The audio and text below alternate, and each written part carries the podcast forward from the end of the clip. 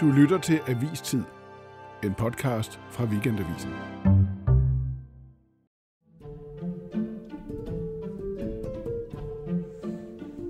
Ja, så fik Danmark sin første MeToo-sag, hvor krænkeren er en kvinde. Og endda en af landets mest magtfulde kvinder, Lisette Rigsgaard, i spidsen for en organisation, der jo netop kæmper for retfærdighed og ordnede forhold for de ansatte. Hun er faldet med et brag.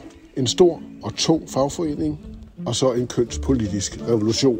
Her støder virkelig den gamle og den nye verden sammen.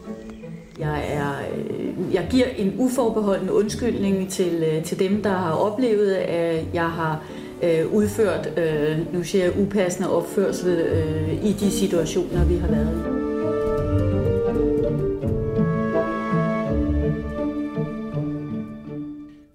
Du har jo selv været aktiv i fagbevægelsen, Hans, Ja, det har jeg. på skivekanten. Er simpelthen Murerforbundets afdeling 3 Skive, Tisted, Nykøbing Mors. Sang i, øh, sang i, nu ved jeg ikke, hvornår det var, det er nok et par dage siden. Ja. Ja, det ligger øh, noget tilbage. Var du lærling? Øh, ja, men jeg var også som Svend medlem af fagforeningsbestyrelsen. Sang i længden? Nej, den var ikke brugt dengang. Jeg tror, den er senere, er den ikke? Ja, man sang ikke til bestyrelsesmødet, man spiste et stykke smørbrød. Hvad fik I til? Øh, der fik man øh, altid, og det var meget mærkeligt, det var sådan noget aftenbestyrelsesmøde, der fik man et stykke franskbrød med rullepølser og et stykke franskbrød med ost. Med, med forskellige farvede øh, peber? Peber, Eller- som så havde lavet Ja, sådan en ja. våd Nej. ring ned i Ja, øh, osten. Ja, sådan et, et stempel. Der har vi Martin. Sidder jeg til dig om frokost her, så sent. Jeg talte om, er øh, om, hvad man fik til bestyrelsesmøder i Murerforbundets afdeling 3 i 80'erne. Det var, det var over på skivekanten. Sad du i bestyrelsen der? Ja. Hold da op. De sang ikke øh, kæden. Havde jeg retningslinjer mod øh, seksuelle Det var grænseoverskridende? der ikke brug for i Murerforbundet dengang. Det var, det var en etkønnet forsamling. Okay, så på den måde meget moderne. Ja. Velkommen til jer, Hans og Arne. Dejligt at se jer sammen igen. Ja, Efter ja, i en lang øh, adskillelse. Ja. Øh, hvad tænkte I i sidste uge, da historien om Lisette Rigsgaard tikkede ind på jeres telefoner? Altså man tænkte, hold da op, nu får de ballade. Og øh, man tænkte, det var alligevel specielt, at det var pludselig ikke en ældre mand, der havde krænket en ung kvinde, men det var noget helt andet. Det var en helt ny vinkel på MeToo-sager. Mm. Ja, du, du, du fisker efter, om vi ligesom med det samme køligt kunne se, at nu var, nu var Lisette Rigsgaard fortid. Mm, For det kunne- det- for det- først, ja, det, det fisker jeg helt klart efter, men lige om lidt, lige nu var jeg mere ude efter altså wow-effekten af det. Altså, hvor, hvor stor en sag kunne I se, det var med det samme? Den, den blev større, end jeg troede. Ja. Jeg, altså, jeg bryder sammen og tilstår, jeg synes, jeg syntes, læg mærke til datidstid, jeg syntes også, det var en lidt komisk sag. Mm. Jeg angrer, men det, det var sådan, jeg syntes. Hvordan? Jamen, det er så billeddannende mm. med en 62-årig formand for en større organisation, der går og tager folk på bagdelen, mens de står op på en scene og synger en sang. Altså, jamen, jeg, jeg, jeg er ked af det, men sådan, jeg, Mm. jeg synes, det var stort, men jeg synes også, det var en lille smule komisk. Ja. Ja, og tidet er der igen. Ja, Syntes. ja, hvorfor ligger du, hvorfor ligger du Ja, meget fordi vægt nu på er jeg jo, ja, fordi øh, jeg har jo justeret min opfattelse siden. Det er jo blevet en kæmpe stor sag. Ja. Kæmpe, kæmpe. Der er jo ikke plads til smil. Og hvad er det for en, hvad er den blevet til sagen? Ja, øh, øh, måske ikke en overlevelseskamp for fagbevægelsens hovedorganisation, men en form for meget, meget kritisk øh, kamp for organisationens fremtid under alle omstændigheder. Og, og på et tidspunkt, hvor de endelig havde fået en rolle at spille, de har jo været øh, sådan en underlig, øh, betydningsløs organisation i fagbevægelsen i mange år, men pludselig, på grund af hele det her bededagsballade, så var både FH og Lisette øh, virkelig løftet op i den offentlige bevidsthed, og så vælter der brænde ned. Øh, og man kan godt sige, at jeg havde det måske som Arne, jeg havde heller ikke set, at det endte der, men når man tænker over, hvordan MeToo-sager udvikler sig, så kunne man egentlig godt have set det. Det er meget spændende, det her. Jeg tror, det kan blive en enormt interessant snak, det her. Jeg kan mærke det, for den handler jo om, om hvordan den gamle og den nye verden støder sammen, og det er der fagbevægelsen måske mere end nogen andre, i hvert fald i allerhøjeste grad befinder sig, og det kan man mærke lige her. I, altså, det er en helt vild eksplosion, vi, vi, vi agterer. Jeg tænkte, lige med det samme, nu er hun færdig. Jeg tænkte, øh, der er ikke noget at gøre. Det er formanden i en organisation, der har stået helt forrest i MeToo-kampen. Hun er seriekrænker. Jeg tænkte også, altså er det nu også så stort, men, men det, det, det var lige meget. Det, det er sket flere gange. Hun har gjort noget, som de, øh, de berørte har fundet upassende og grænseoverskridende. Jeg tænkte, det er slut allerede, før blækket når at tørre på min telefon, om man så må sige. Det er næsten lidt omvendt, som om du anmoder om lønforhøjelse, for det er jo klart, du er, du er en bedre journalist og analytiker nej, nej. end os, for du så det med det samme. Nej, jeg, jeg, jeg, jeg ringede til en god kilde ja. øh, få timer, mm. halve timer efter, at det var kommet frem, og vedkommende sagde, hun er færdig. HK kan ikke holde til det her. Det, det synes jeg var en god analyse, og den viser sig jo at være, for lige, at være det, for lige kort det ud, hvad betyder det? Jamen det betød, som du, du så klogt havde analyseret på sekundet, at det var for stort til, at hun kunne overleve, og det ville blive HK'erne, der ville fælde hende, fordi HK'erne er et af de forbund, hvor man har rigtig mange negative erfaringer med seksuel chikane, og også har, har bekæmpet det og arbejdet med det. Man kan også konstatere, at der i, bevæg, i organisationen selv var en, den tøven, som I begge to giver udtryk for, og som jeg helt fuldstændig åben siger jo, jeg jo også havde øh, en vis, øh, om man så må sige, skepsis overfor, om historierne på en eller anden måde hver især var store nok, men når der er flere af dem, så er det et mønster, og så, så er det ligesom slut. Den tøven, som, som øh, FH udtrykker, Hvordan kunne I mærke den? Hvad jamen, var det, I jamen, så? der var jo det der med, nu, skal vi, nu undersøger vi sagen, og det, og det, der, det håndterer man på klassisk fagbevægelsesmåde, som fagbevægelsen altid har gjort. Vi holder tingene inden døre, vi er kammerater, vi øh, snakker om det internt, og så finder vi en løsning, og så går vi ud med den, men den passer slet ikke til hverken MeToo-bevægelsen, den passer heller ikke til den moderne medieverden, den passer ikke til noget som helst. Man kan ikke sidde og håndtere sager internt. De der forbundsformænd, de kommer under pres fra medier, de kommer under pres fra deres eget bagland. Der er slet ikke det rum til den slags hvad, hvad var det, der skete? Vi er jo til, en helt uge tilbage her. Hvad var det, der skete i de her timer efter et hovedbestyrelsesmøde, øh, hvor de bliver enige om, at, Jamen for at mig, det skal håndteres lukket internt? For mig var det meget tydeligt, at man købte tid, mm. og man var klar over, at der skulle smides sandsække, hvis den her kæmpe ballon, som fagbevægelsens hovedorganisation er, den skulle have mulighed for at flyve, og, og Lisette Rigsgaard var ude allerede ved midnatstid, før aviserne var på gaden, og fortalte, at hun havde lige noget at sige, som hun angrede og fortrød osv. Og, og så kom det her med, at hun skulle øh, holde sig i baggrunden, og det var andre folk, der kom ud og fortalte om det. Øh, alt handlede om, at vi skal købe tid, vi skal købe tid, og det tyder jo på, at man havde den opfattelse, ikke bare ud fra en abstrakt retfærdighed med, at fagbevægelsen synes, man skal høre alle parter osv., at man havde et håb om, at det her kunne man ride stormen af. Øh, men det håb, det bræst jo rigtig, rigtig hurtigt. Ja, for så var der først en overlov, og så derefter gik hun så meget hurtigt. Man, man kan jo se, hvordan de forskellige reagerer, ikke? fordi øh, det er HK's formand, som vi snakker om, der, der bliver presset af sit bagland til at gå ud og gå skridtet videre, end det man egentlig havde aftalt i første omgang. Og så er det Metals formand, der bliver sur over det og siger, at vi får rundt som hovedløse høns, fordi vi havde lavet en aftale om en procedure. Metal er rigtig klassisk fagforening, altså rigtig gammel LO-fagforening, hvor man ordner tingene internt, og man render ikke og snakker til pressen i tid og utid. Og HK er en mere åben organisation med intern diskussion og snak osv. De kan slet ikke holde det gære der. Hvad? Men, men prøv at høre på Claus Jensen fra Metal. Han ser det jo ovenfra og ned. Vi har siddet heroppe i toppen og aftalt nogle ting. Anja C., øh, formanden for, for HK, er jo den første, der møder en slags bagland. Hun møder sin egen hovedbestyrelse. Hun har sagt, vi kører nul-tolerance i HK. Det betyder ikke nødvendigvis, at man skal tage den allerstørste økse frem. Men så kommer hun i sin hovedbestyrelse, bliver fuldstændig overhalet og må tilslutte sig det standpunkt, at vi finder den største økse og siger, at hun skal simpelthen have kappet hovedet af. Vi skal lige høre den omtalte Anja C. Jensen her. Og de havde en meget klar melding til mig om, at øh, de hørte fra fra det, der jo så er, er deres bagland, at det her, det kan vi ikke have. Vi skal kunne udføre vores arbejde hver eneste dag for vores medlemmer. Derfor er vi nødt til at stille os øh, lidt anderledes. Det, øh, Anja C. Jensen møder, det er jo ikke bare baglandet, det er jo også den nye virkelighed. Den revolutionære virkelighed, forandringen, altså den kraft, som jo ligger hele vejen rundt om FH, den gamle verden. Hvad er det, der ligger i den virkelighed? Jamen det, det er, at der er nul tolerance, og nul betyder nul. Der er ingen tolerance overhovedet over for forskellige former for overgreb.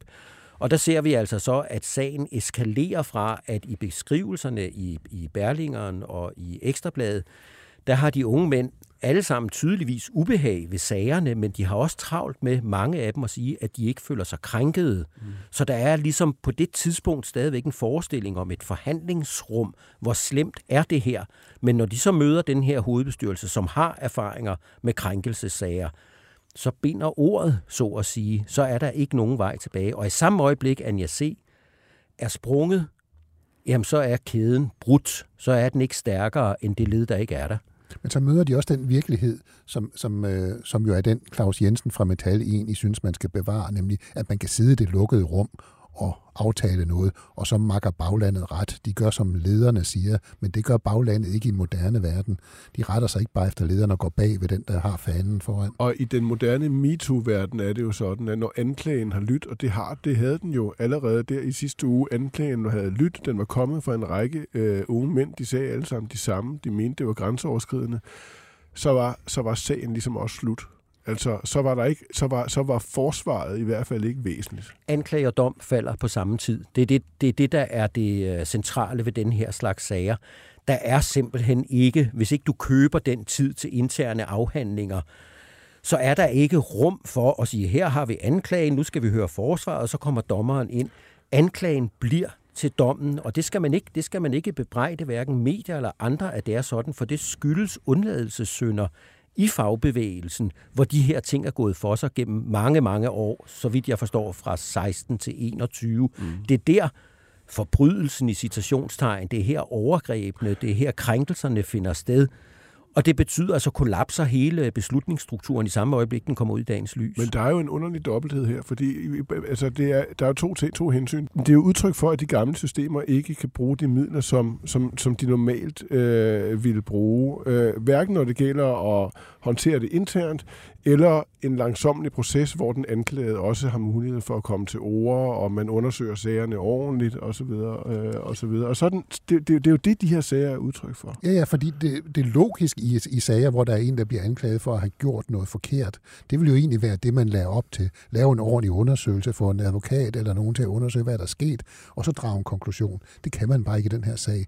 Men jo også fordi, at der er jo et bagland, og der er nogle mennesker, der ikke har tillid til dem, der sidder og skal undersøge det her, fordi de er en del af det. Alle folk har øh, eller mange har vidst noget om det her, at, at, at det foregik på den måde, og at der var de her øh, krænkelser, eller hvad man kalder det. Øh, nu kalder de det jo ikke selv krænkelser, men, men altså, alle har vidst noget om det og hørt om det, og, og derfor kan de mennesker ikke sidde under. Så der er ingen tillid til, at de Nemlig. træffer en, en rigtig afgørelse. Men det, vil, men det hænger også sammen med den usikkerhed, eller måske endda lidt ubehag, mange har, også jeg selv har, øh, over at hele processen er overstået i det øjeblik, anklagen lyder.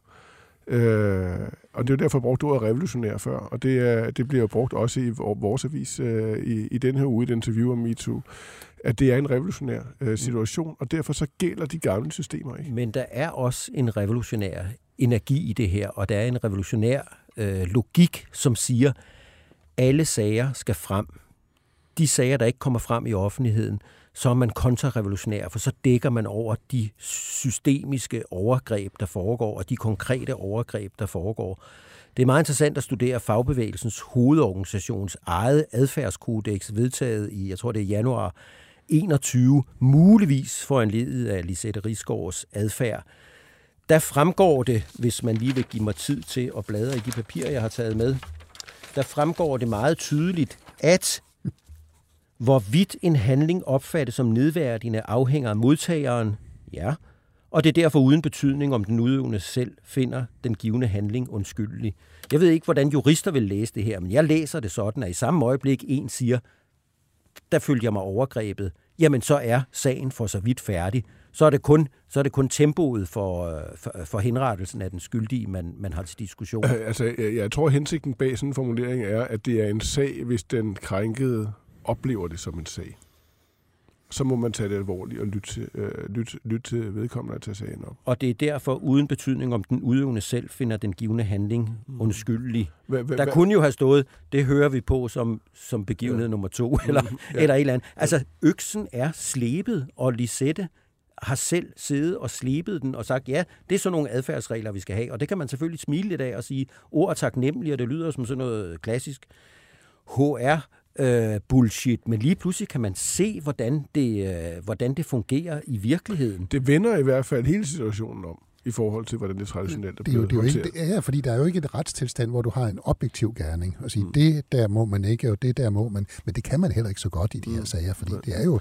et spørgsmål om Men Hans, du er, om, om du er inde på noget der, som, som, som, som, som i virkeligheden er måske kernen i det, at selv inden, inden i systemet er der ikke tillid til, at systemet selv kan håndtere det. Altså blandt medlemmerne i baglandet. Og derfor så træder revolutionens øh, øh, øh, kræfter ind og overtager de gamle systemer. Det er tydeligt, de, de er blevet løbet over ende i den, ja. der, den der hovedbestyrelse. De har, de har troet, at de kunne, de kunne styre en eller anden proces, og der gik øh, halvandet døgn, så havde de tabt fuldstændig magten over processen. I nærmer jer jo det her på øh, forsiden af Weekendavisen på en øh, utrolig interessant og velskrevet måde. I skriver blandt andet, at MeToo-bevægelsen er alt det, fagbevægelsen ikke er. I skriver, den er eruptiv, spontan, paragraffri, hurtig i sin dom. Det er det, vi taler om Mm. her.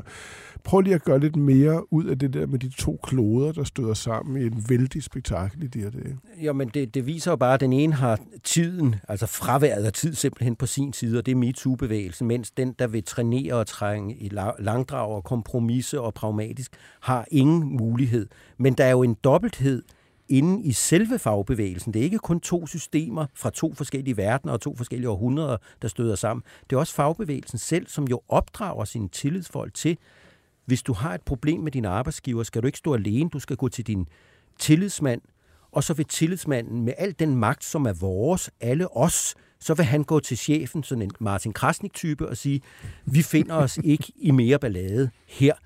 Det system, det har ikke været der, fordi der er et andet system, når man arbejder i fagbevægelsens hovedorganisation. Det er, at vi er alle det samme. Vi arbejder for den samme sag. Vi er besjælet mm. af den samme energi. Og tit er de her overgreb jo også foregået på et tidspunkt, hvor man har festet, man har fejret sejre, man har stået på scenen og, og sunget den her kædensang. Så det er to forskellige systemer internt i fagbevægelsen. Men samlet er vi stadig væk Den største enhed der er til En kæde smedes led for led Og hele kædens kraft beror På din og min samhørighed Med mennesker på denne jord Det er jo Halvdan Rasmussen, der har skrevet teksten. Ja. Det er jo ret... Det, det, det det ved er en vidunderlig version her, vil jeg sige. I hvert fald følelsesfuld. Øh, men, men, men vi har lige set en overenskomstforhandling, som er meget interessant, fordi der har du jo det, det klassiske. Der står øh, de her arbejdsgiver og arbejdstager, og så spørger alle journalister, hvad er I nået frem til det der? Vi forhandler ikke i medierne. Vi øh, mm. taler inde bag de lukkede døre, og så kommer man ud og meddeler resultatet. Det er jo det, man forsøgte her. Det går bare ikke i den her sag. Nej. Og den øh, kultur, hvordan, øh, hvordan er det, den har udfoldet sig på den? For det, du siger, Han- Arne, det er, at der er, at i virkeligheden de to kloder, der er også til stede internt i fagbevægelsen. For der er også to hensyn. Der er hensynet til, til ledelsen, og så er, der, og, så er der, og, så er der den, og så er der en kultur, som altid Jamen, Jamen, har det- handlet om hensynet til den enkelte, til den svage, som vi skal beskytte mod magtovergreb Det er fra deres jamen, chefer. men det er fordi, der er den dobbelthed. Ledelsen er fjende, og ledelsen er kammerat. Det er jo det, er jo det, det bliver til her. Lisette er den fremmeste blandt ligemænd af kammerater, og samtidig er hun den fjende, som vi skal stå sammen imod, når hun gør noget, som hun ikke må. Og det er svært at håndtere. Og jeg tror også, det er svært at håndtere, fordi man i praksis i hverdagen det fremgår af mediernes lukkede beretninger, at jamen, man også Hans og jeg selv har hørt os frem til, jamen altså man har vendet sig lidt til, når ja, det er Lisette, hun er mm. Hun krammer folk og så, og så videre. Så, så, så der har været en tendens til at, at bagatellisere Hun er det. en af os, fordi man ikke er øh, kolleger eller er ansatte. Det, er jo ikke, vi har jo ikke ligesom i en virksomhed, hvor der er en, der er chef, og så er de andre ansat og sådan noget. Her er man jo kammerater i bevægelsen, i fagbevægelsen, Socialdemokratiet, den store arbejderbevægelse. Vi arbejder for den fælles sag. Øh, vi er nu, nu, og hun er valgt til en lidt højere post end os, men hun er valgt af os. Øh, så hun er en af os. Altså, det er ikke en, det er ikke en klassisk chefrelation, men det bliver det jo i sådan en organisation, som jo egentlig bliver et firma. Ikke? Men det er helt, helt fantastisk, fordi det, de her MeToo-serier kommer ofte til udtryk i organisationer, hvor man har lavet som om, at pyramiden var flad.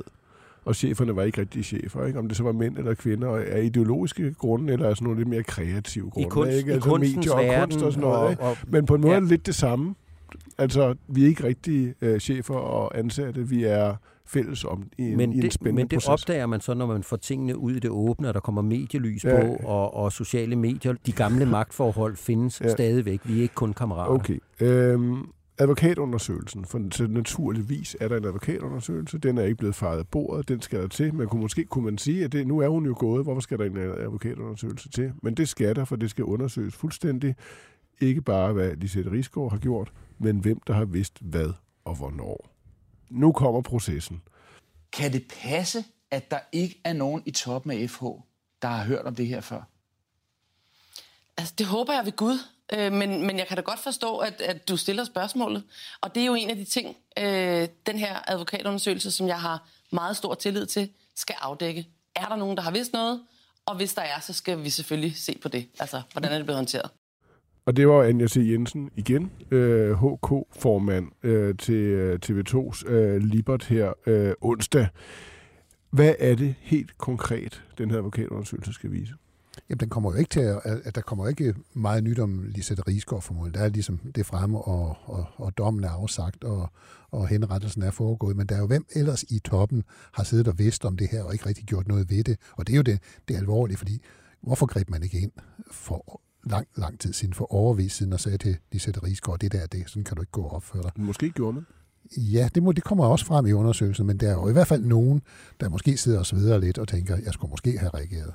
De, de, de, der har haft viden her, de kommer til at brænde fingre, øjenbryn og måske karriere. Det kan blive ordentligt giftigt, det her. Fordi nu skal vi jo ikke bare have udredt den her sag, vi skal have fundet en ny boss. Vi ved ikke, hvem der bliver kandidater, men selvfølgelig vil det indgå i uofficielle magtkampe. Hvem har vidst noget om de her sager? uden at agere, og hvem har vidst noget om andre sager. Vi har jo før set, at øh, vi så, at de radikale skulle vælge ny leder efter øh, Morten Østergaard, så, så kom der noget ind, når man der ikke en, der har danset for tæt med en. Altså, så viser mennesket sig som menneske igen. I skriver i jeres øh, artikel også i dag, at det er en sagen her jo på alle mulige fascinerende måder griber ind i magtstrukturerne i, i fagbevægelsen. Hvordan det? Jamen det gør den jo på den måde, som, som Arne forklarer her, for, fordi der er pludselig en, en stor del af toppen, der kan sidde og være, være Færdig. ja, færdig, eller, eller i hvert fald øh, mindre, på, mindre på vej opad. Altså, det kan, det kan reducere feltet om, hvem der skal være den nye formand for FH voldsomt, det her. Ja, og hvad så? Hvad betyder det? Ja, så kommer der, en, øh, så kommer der måske nye kræfter til, øh, fordi det er de nye kræfter, der er de rene, og så får vi set. Og så er der jo det, at øh, der er jo nogle andre kampe i fagbevægelsen mellem private og offentlige. Det er jo, det, det er jo en fusion af, af de gamle FTF og LO, de private og de offentlige ansattes. Der er jo også, hvem har magten af de to parter?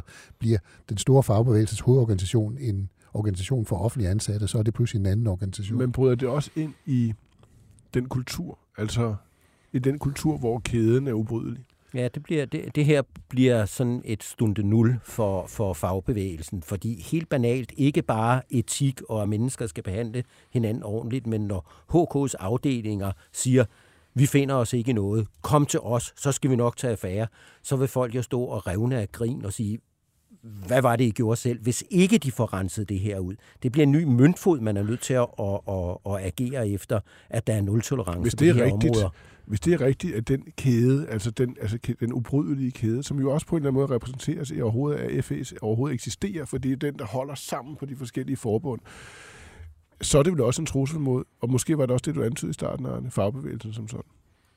Nej, men hovedorganisationen som en magtfuld øh, størrelse, hovedorganisationen har jo ikke noget med overenskomster at gøre, kun i aller yderste nød, når der skal laves regeringsindgreb, eller man ikke kan få ting stemt hjem. Ellers er det jo en kæmpestor lobbyorganisation, og den skal jo være så stærk som muligt i eget billede i hvert fald, og det vil sige, at den skal afbalancere de forskellige interesser, der er offentlig privat, som, som Hans talte om, og alle mulige andre politiske hensyn osv. Mm. Hvis man så til det skal lægge ikke bare lade den bedste mand vinde, men også den, som er renest, på en helt anden dansebane, end den vi er vant til, så kan, så kan det jo blive det kan jo blive en meget svækket organisation, der kommer ud af det, fordi kompromisernes mulighed ligger på en meget lavere hylde. Eller måske stærkere organisation, for der kommer nogle andre mennesker ind, som normalt ikke ville have haft en chance nu.